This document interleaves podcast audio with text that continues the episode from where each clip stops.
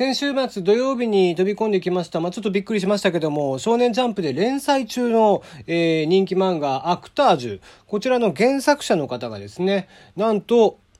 えー、女子中学生への強制わいせつということで逮捕、えー、松木達也容疑者となってしまったということなんですよね。まあ、それを伴って、えー、今日火曜日、え、発売日だった、え、ジャンプ、まあ、ちょっと変則的なね、え、発売日だったんですけども、今日発売のジャンプを持ちまして、打ち切りという運びになってしまいました。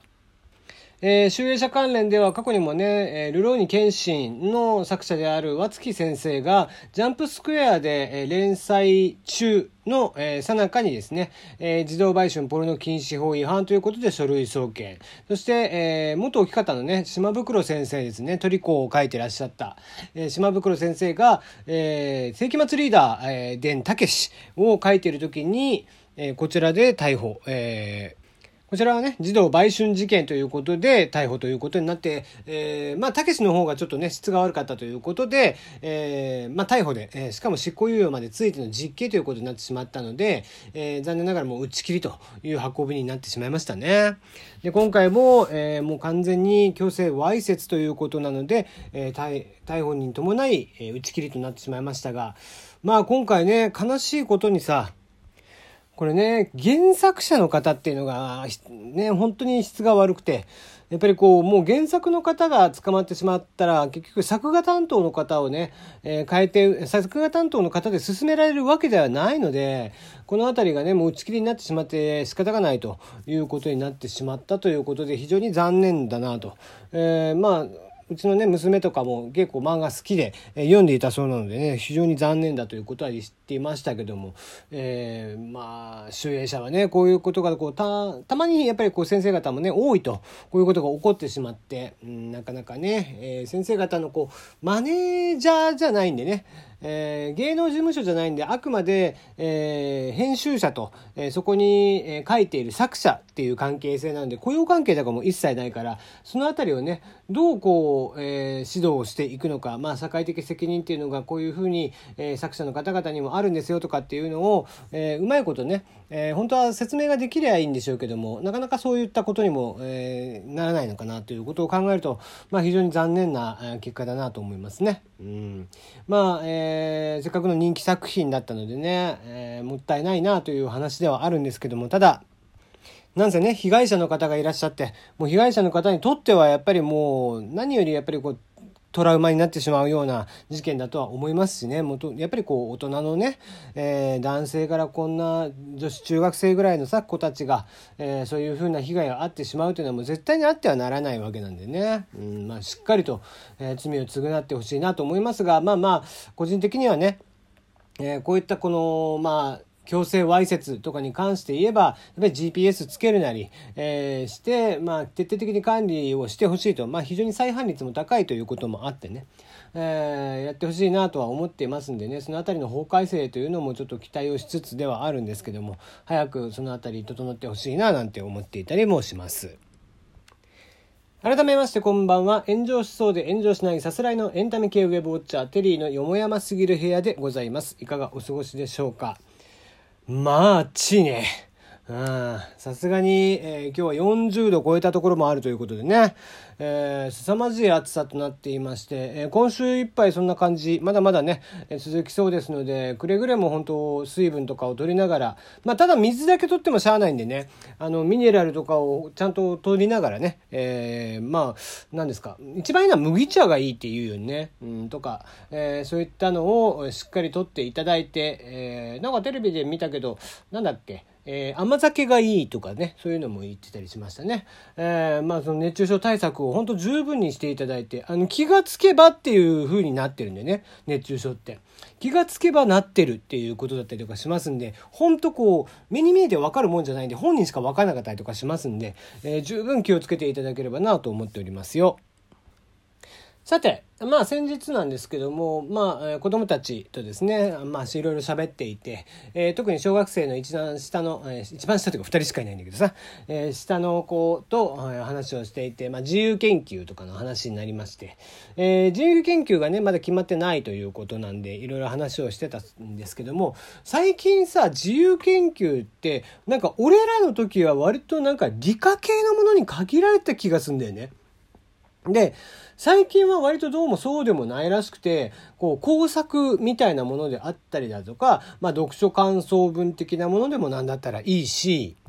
まあ自分でね、こういったものが、なんかこう地理とか、えー、そういった歴史とか、そういったものを調べたよとか、そういうのでもいいということで、割と、まあ研究内対象っていうのも割と何でもいいみたいになってんだよね。まあ、なんか鹿児島だけだったのかもしれないんだけど、こう、うちらがやっぱり小学校通ってた時ってものすごく宿題の量も多かったんですね。えー、毎日漢字の書き取りもあったし、日記も毎日つけなきゃいけなかったし、プラスドリルもあって、プラス自由研究とか読書感想文が3冊分とかっていうことになったわけ。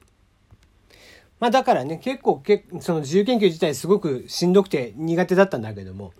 まああのそんな中ねこの自由研究のそもそもなんか意義っていうのって何なんだろうなっていうのを考えた時にさ、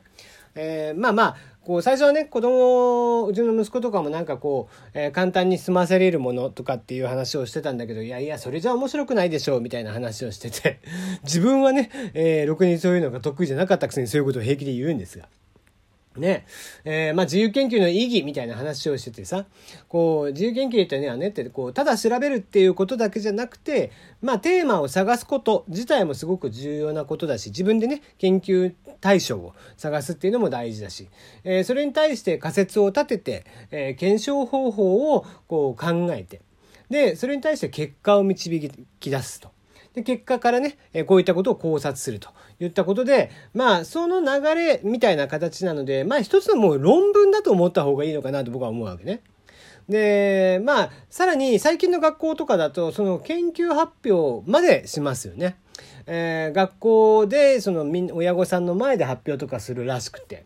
で、そういうのを考えると、まあやっぱりストーリーとして発表することに意義があるんじゃないかなと思ったんですよね。で、まあそんなこんなして、えー、僕も一緒になって調べてたりとかしてたんですけども、あの、去年だったかな、むちゃむちゃ秀逸なさ、えー、天才な子がいたの。なんかツイッターかなんかでやってたのかなバズってたんだよね、それが。えー、どういった内容だったかっていうと、宿題を最後の日まで残しておいた時の家族と自分の反応というのをね 調べた子がいたんですよ。まあもうテーマがもうすでに面白いんだけど。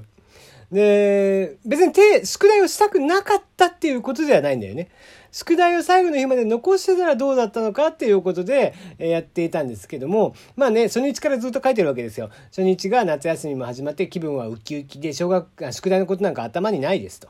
で、まあ、5日目とかでもね、プールに行ったり、ミツバチを見たり、えー、毎日が楽しすぎて宿題のことが全然気にならないと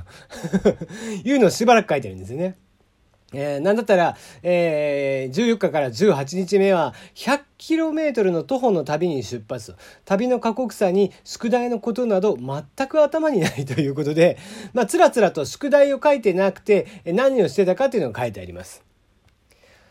徐々に徐々に日付が過ぎていって19日から22日目ともなりますと、えー、キャンプに行ったり、海に行ったり、おばあちゃんの家に泊まりに行ったり、バーベキューをしたり、花火を見たり、オグニャンの家に泊まりに行ったり、中井さんのかき氷を食べに行ったり、夏休みで一番イベントがあり楽しい時期ではあったのだが、次第に夏休みが終わるという恐怖が僕の心に芽生え始めてきたということで、えー、だんだんとその恐怖感みたいなのが増してくると。えー、残りもう3日になりますと、えー、本来なら朝早くからやらなければいけない量が残っているのだが、僕は自由研究のために宿題に手をつけるわけにはいかないと。えー、なぜか僕の弟も全く手をつけていない大丈夫だろうかとかってね、なっていて。まあもう、えー、本当にね、切羽詰まった感が出てきている。切羽詰まってる中でなぜか弟も宿題やってなかったっていうのもちょっと面白かったんだけどね。でも最終日残りもう2日とかになってくるともう本当にお母さんにももうどんどん怒られるわ。お母さんも怒りすぎてお皿割っちゃうわみたいな。お父さんそれを見ながらなんかお父さんも最後の日に泣きながらやってたなとか言って笑って見てたりとかね えー、亀などのペットは心配そうな目で僕を見つめている可愛いやつだとかって書いてあるね。意外と余裕があるなと思いながら。で、えー、最終日になって、えー、ようやくですね、えー、宿題を終えていないんですけども、なぜか朝10時過ぎに目が覚めて、え、最終日にもかかわらず、すがすがしい朝を迎えている自分がいると もう悟りの境地だよね。うん、最終的になぜ人は争うのかって書いてあるからね。えー、まあそんなことを書いていた少年がいたんですけども、えー、それがね、去年非常にバズっていて面白かったんですよね。うん。まあ、こういった、まあ、心情的なものをやるというのも、まあ、ある意味いいのかなとは思うんだけど、やっぱり個人的にはね、えー、理科系のものがやっぱり、うん、ベタかなというか、まあ、いわゆる自由研究っぽいんじゃないかなと思ってるんだよね。まあ、ということでね、もし今年、まあ、自由研究、お子さんが、えー、するものがないと困っていらっしゃる家庭があれば、えー、ぜひね、僕の代わりにこれをやっていただければいいんじゃないかなと思ってます。あの、スイカに種はいくつあるのか、えー、これを調べていただけたらいいかなと思ってますね。えー、もちろん導入はみんなでかあの家族でね、スイカを食べていて、えー、スイカの種っていくつあるのかなっていうところから始まりましたっていうことになっていき、まあ、スイカによるね、平均値をじゃあ調べてみようということで、えー、大きさがいくつのスイカなら何個種があるんじゃないかなとかっていうのを、え仮説を立てて、えやっていくと。えー、まあ、ちゃんと検証方法とかも考えてね。例えば4分の1カットであれば、えー、種の数を数えて約4倍をすれば、えー、おおよその数が出てくるでしょうと。それを3つぐらいかえ、え、繰り返せば、大きさとかがね、変わらない、え、スイカを3つぐらい繰り返せば、まあ平均値としてこれぐらい、え、このスイカだとこれぐらいの、え、種があるんだなとかってね。で、え、今度は大きさが違った場合には、えー、この大きさだと、前に調べた時のスイカよりも3分の2の大きさだから、種の数も3分の2なんじゃないかとか、えー、そういったことを考えて、えー、結果として出せば、えー、ね、こえ発表した時にも、まあ、非常にね、え検証結果までがスムーズにいくんじゃないかなと思っておりますんでね、えー、ぜひ調べていただけたらなと思っておりますが、まあ、オチとしてはね、えー、スイカに塩をかけるかけない派、どっちなのかっていうことで締めていただければいいんじゃないかなと思っています。